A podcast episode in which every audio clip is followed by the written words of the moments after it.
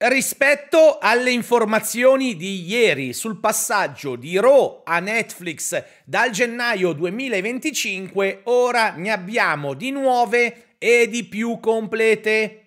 Innanzitutto Nick Khan ha detto che l'idea è quella di tenere il programma al lunedì sera, ma la compagnia è comunque aperta ad eventuali cambi di giorno.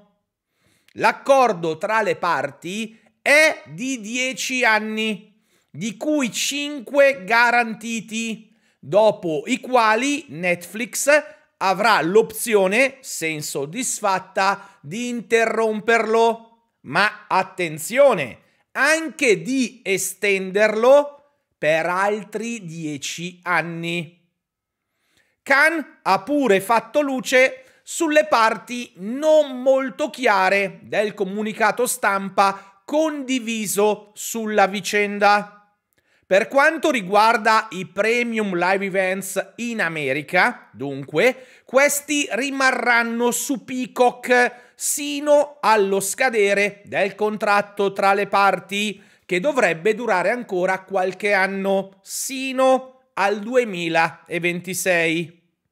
La cosa Cambia invece all'estero, con i mega show che arriveranno su Netflix nei paesi investiti dalla nuova sinergia che inizialmente, ve lo ricordo, sono, oltre agli States, il Canada, il Regno Unito e l'America Latina.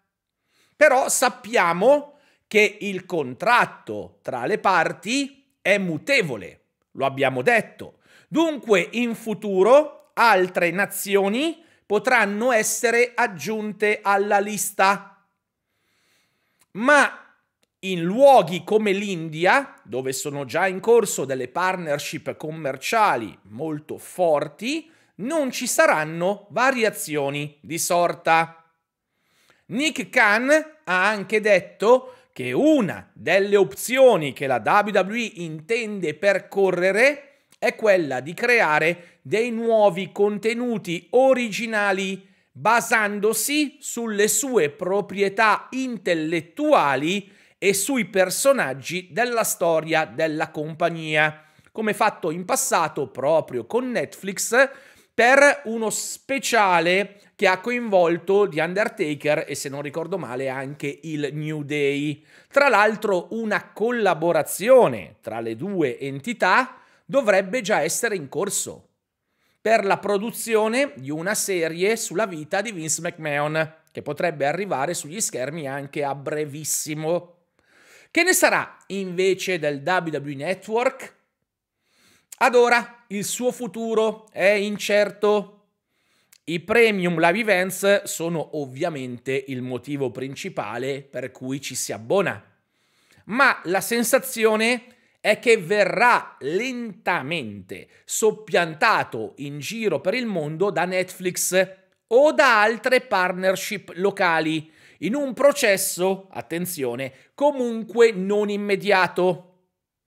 Stando ai rumor provenienti dai siti di economia, la WWE ha sempre visto come prioritario e strategico un accordo con Netflix ma ha comunque aperto tavoli di trattativa con diverse altre entità, tra cui Amazon Prime, Warner Bros. Discovery e Disney.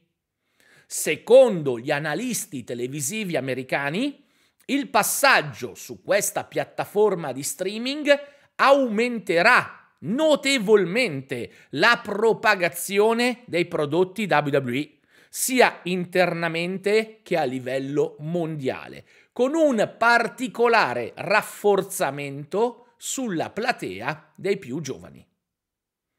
E queste sono le ultime novità.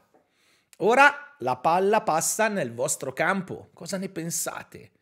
Cosa crediate possa accadere? È la scelta giusta questa? Eh? Da parte della WWE? Di Taro 20? Fatemelo sapere qui sotto nello spazio a voi dedicato.